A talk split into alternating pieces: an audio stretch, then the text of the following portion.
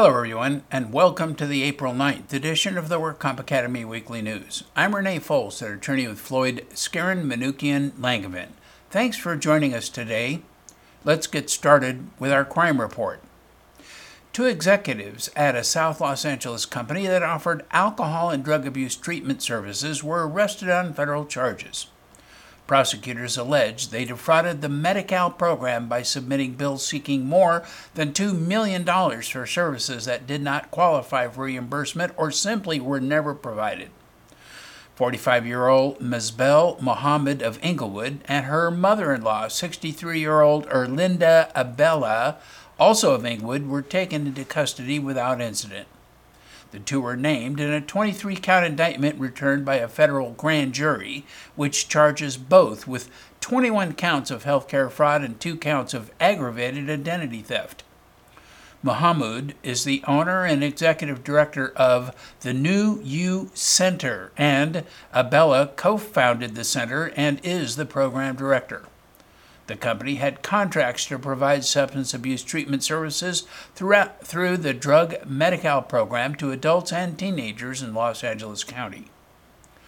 The indictment alleges that it submitted fraudulent bills for counseling sessions that were not conducted at all, were not conducted at authorized locations, or did not comply with drug Medi-Cal regulations regarding the length of sessions or the number of patients and the two allegedly caused the center to bill for clients who did not have a substance abuse problem and forged client signatures on documents such as sign in sheets. The services were for girls residing at Diamonddale Adolescent Care Facility Group homes in Lancaster, Long Beach, and Carson, facilities where the center was not authorized to provide counseling. The indictment alleges it submitted over $2 million in false and fraudulent claims for group and individual substance abuse counseling services. The two face a statutory maximum sentence of 10 years in federal prison for each of the 21 healthcare fraud charges.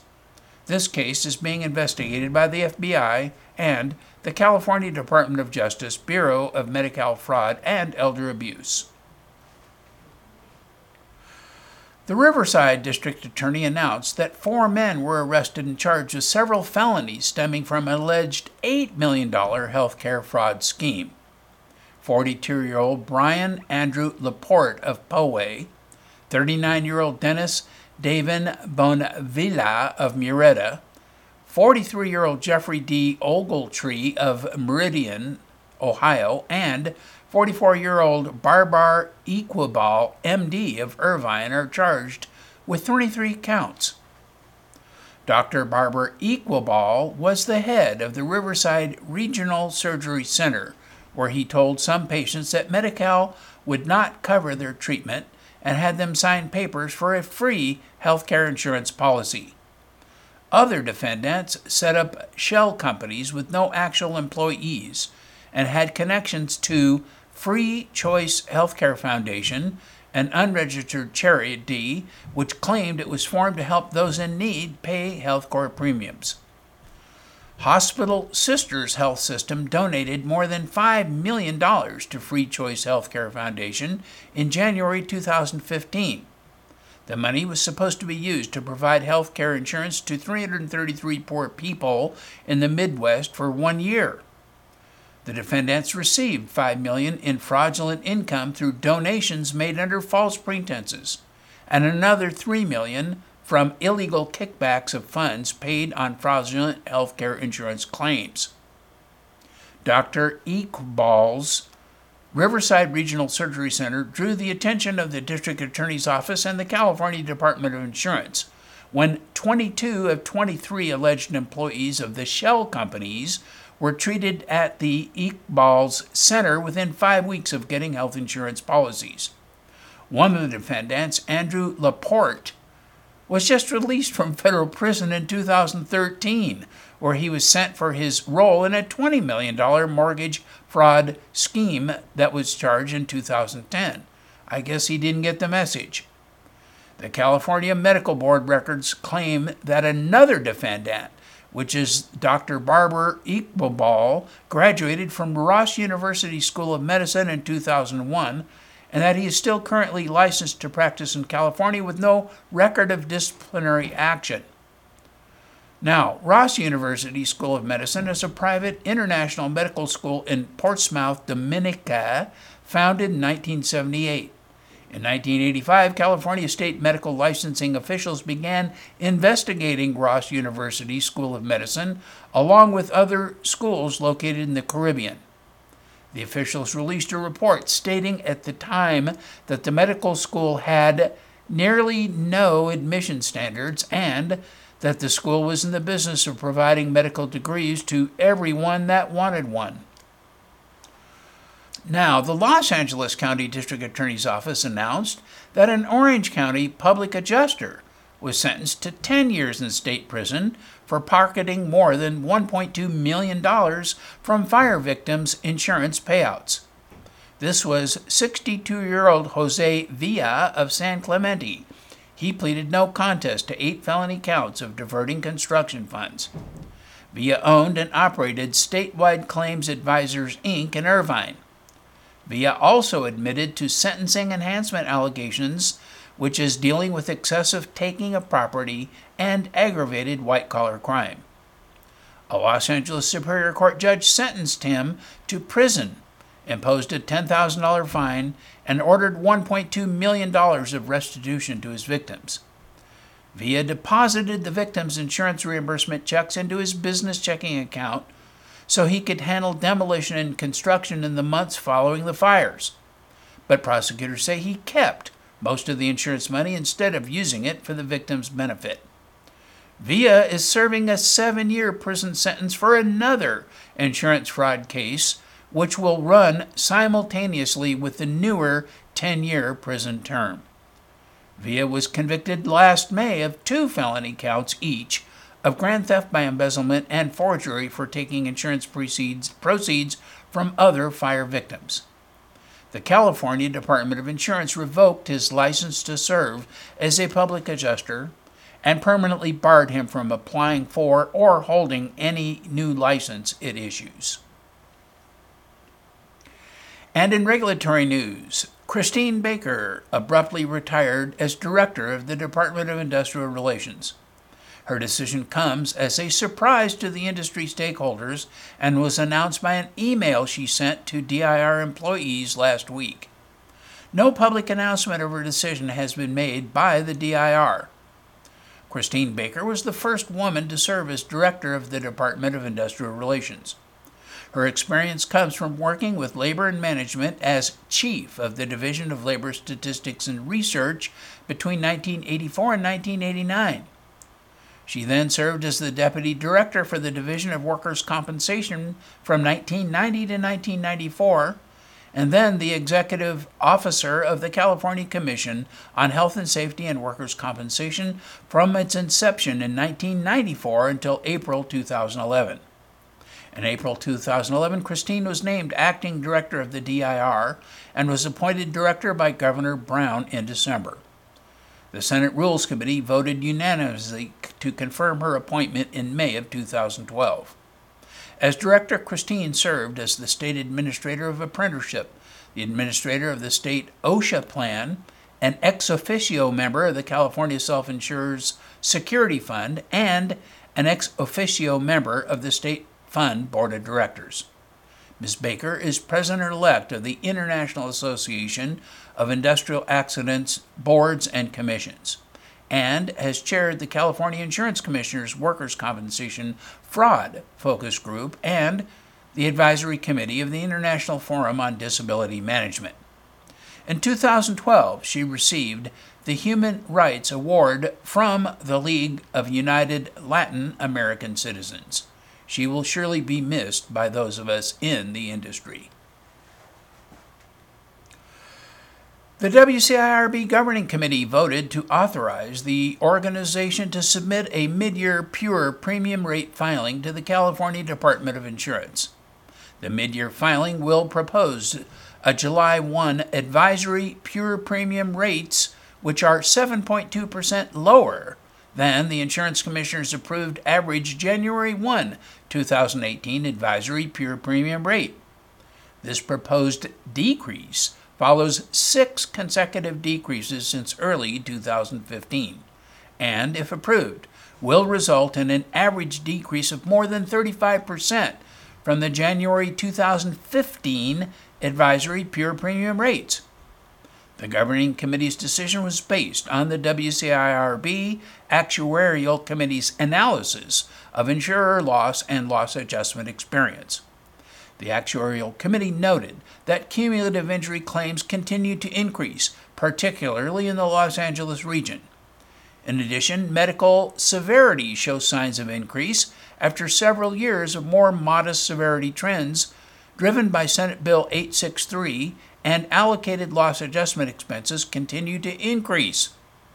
Despite these upward pressures on system costs, the governing committee believed a reduction in advisory pure premium rates was warranted by the favorable loss development largely driven by significant increases in claim settlement rates, a sharp decline in lien filings following the implementation of SB 1160, and anticipated savings resulting from the new drug formulary. The Division of Workers' Compensation has posted proposed interpreter fee schedule regulations to its online forum, where members of the public may review and comment on the proposals. The draft regulations include an objective, uniform fee structure based on the federal court system, and higher rates are paid for certified interpreters over provisionally certified to encourage use of certified interpreters. The new regulation will accomplish a reduction in double billing fees for multiple interpretations during the same time slot and require a detailed invoice information and billing codes. The independent bill review procedure will be required to quickly resolve disputes over bill amounts, and there will be an emphasis on the use of qualified interpreters. Specific documentations of efforts to obtain a certified interpreter is required to ensure that an injured worker is provided with a qualified interpreter. The U.S. Justice Department has requested court permission to participate in settlement negotiations aimed at resolving lawsuits by state and local governments against opioid manufacturers and distributors. It asks to serve as amicus, or friend of the court, that would provide information to help craft non monetary remedies to combat the opioid crisis. Attorney General Jeff Sessions said his department is determined to see that justice is done in this case and that ultimately there be an end to this nation's unprecedented drug crisis. But this signaled that the Justice Department would not be seeking to participate as an active litigant in the case. The federal judge in charge of the multi district litigation has been pushing for a global settlement and has invited state attorneys general who have cases and probes not before him to participate in the negotiations. The defendants include drug makers Purdue Pharma, Johnson & Johnson, Teva Pharmaceutical Industries, Endo International plc, and Allergan plc, as well as distributors AmerisourceBergen, Cardinal Health, and McKesson. The Justice Department said that while it was pursuing opioid related criminal and civil cases, it would not be proper to consolidate them with the multi district litigation lawsuits. Nevertheless, it said the federal government could provide information to assist in crafting a settlement. The Justice Department noted the U.S. Drug Enforcement Administration had already agreed to produce data on the names and market shares of opioid manufacturers and distributors in each case and each state. The department said it also had an interest in facilitating discussions about the parties' legal obligations given the federal government's own substantial financial stake fighting an epidemic. Cal OSHA cited California Premier Roofscapes Incorporated for repeat violations of fall protection safety orders and proposed more than $134,000 in penalties. The Escondido based company was investigated and cited on six different occasions over the past four years for putting its workers at risk of fatal falls. Cal OSHA opened the most recent investigation in August of 2017 after receiving a report that workers were not wearing proper fall protection while installing tiles on the roof of a three story Chula Vista home. Inspectors found that California Premier Roofscapes failed to ensure their workers were wearing safety harnesses and other personal fall protection. Employees were not properly trained on fall protection and roof work hazards. Cal OSHA issued citations to them for four violations, including one repeat serious violation for failing to ensure that workers were wearing fall protection. One repeat general violation for failing to effectively implement and maintain a written injury and illness prevention program, and two general violations for not inspecting equipment prior to each use and inadequate training on fall hazards and protection. The very first inspection with California Premier Roofscapes was opened back in October of 2014 after Cal OSHA received a complaint that employees were working on an Irvine roof with no fall protection.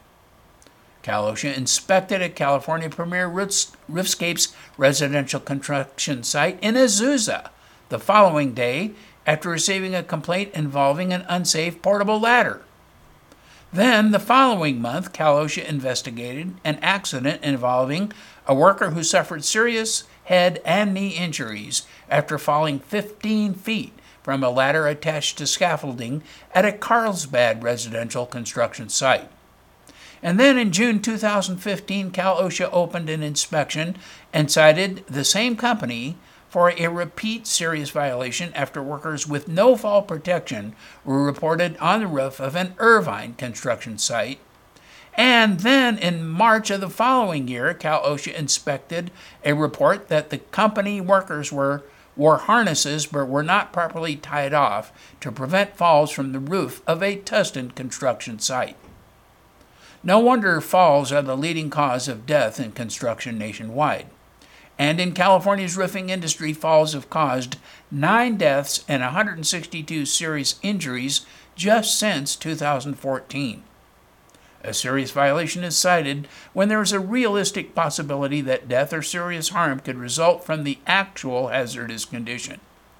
A repeat violation is cited when the employer was previously cited for the same or a very similar violation and the earlier citation became final within the past five years.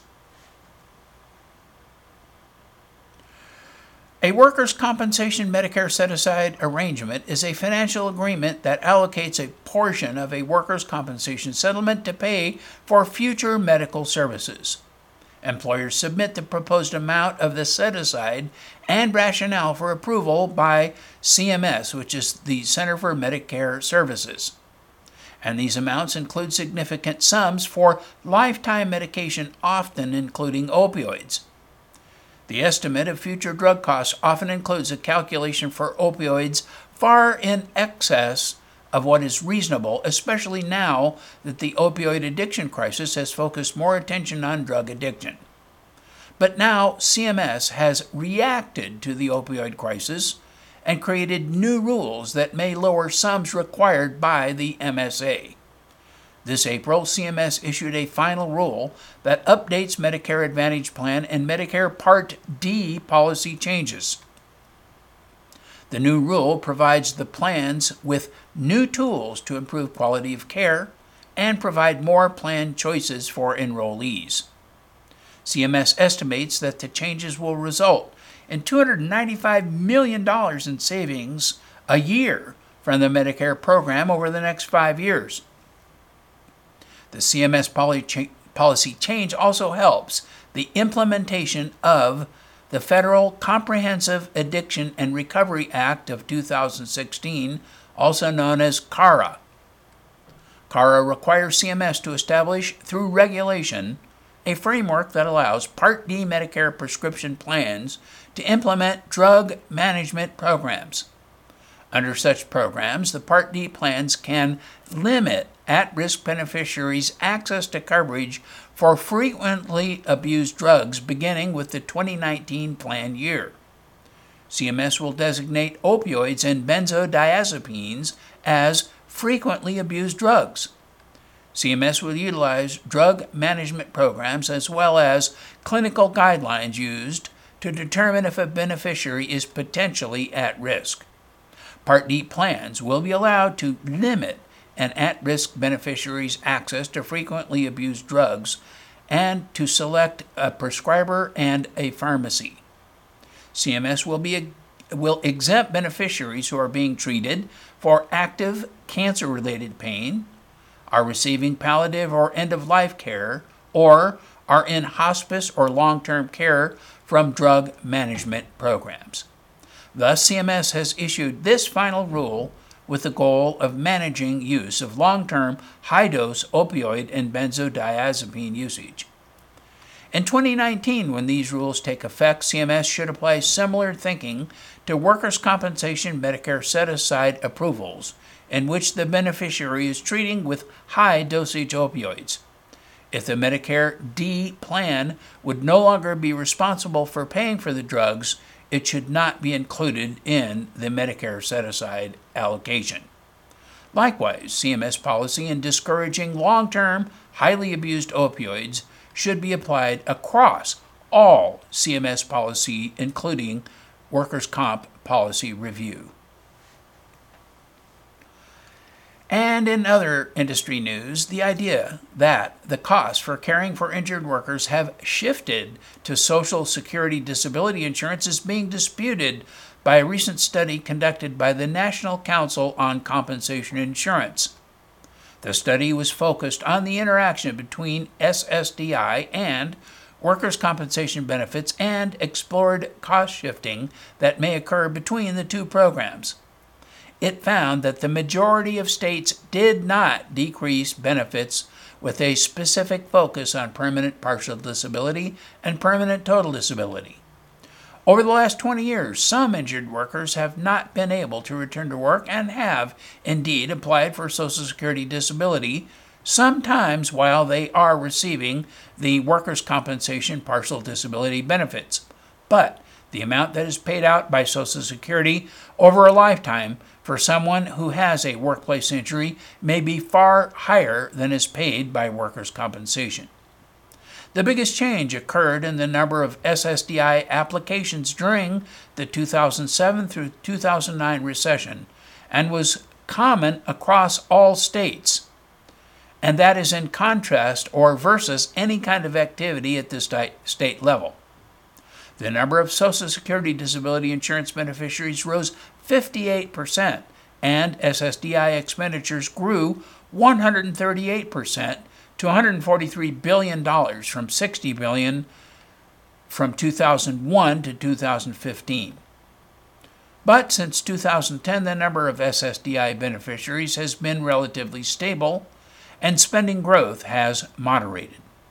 In states like Illinois and Nebraska, a person who receives both workers' comp permanent total disability benefits and SSDI workers' comp shoulders a greater portion of total benefits. And that is all of our news and events for this week. Please check our website daily for news updates, past editions of our news, and much, much more. And remember, you can subscribe to our weekly news podcasts and special reports using your iPhone, iPad, or Android device by searching for the Work Comp Academy with your podcast software. And we also publish a daily flash briefing on the Amazon Alexa Echo platform. Search for workers' compensation news on the Amazon website. Again, I'm Renee Fols, an attorney with Floyd Skeren, Manukian, and Langevin. Thanks for joining us today, and please drop by again next week for more news.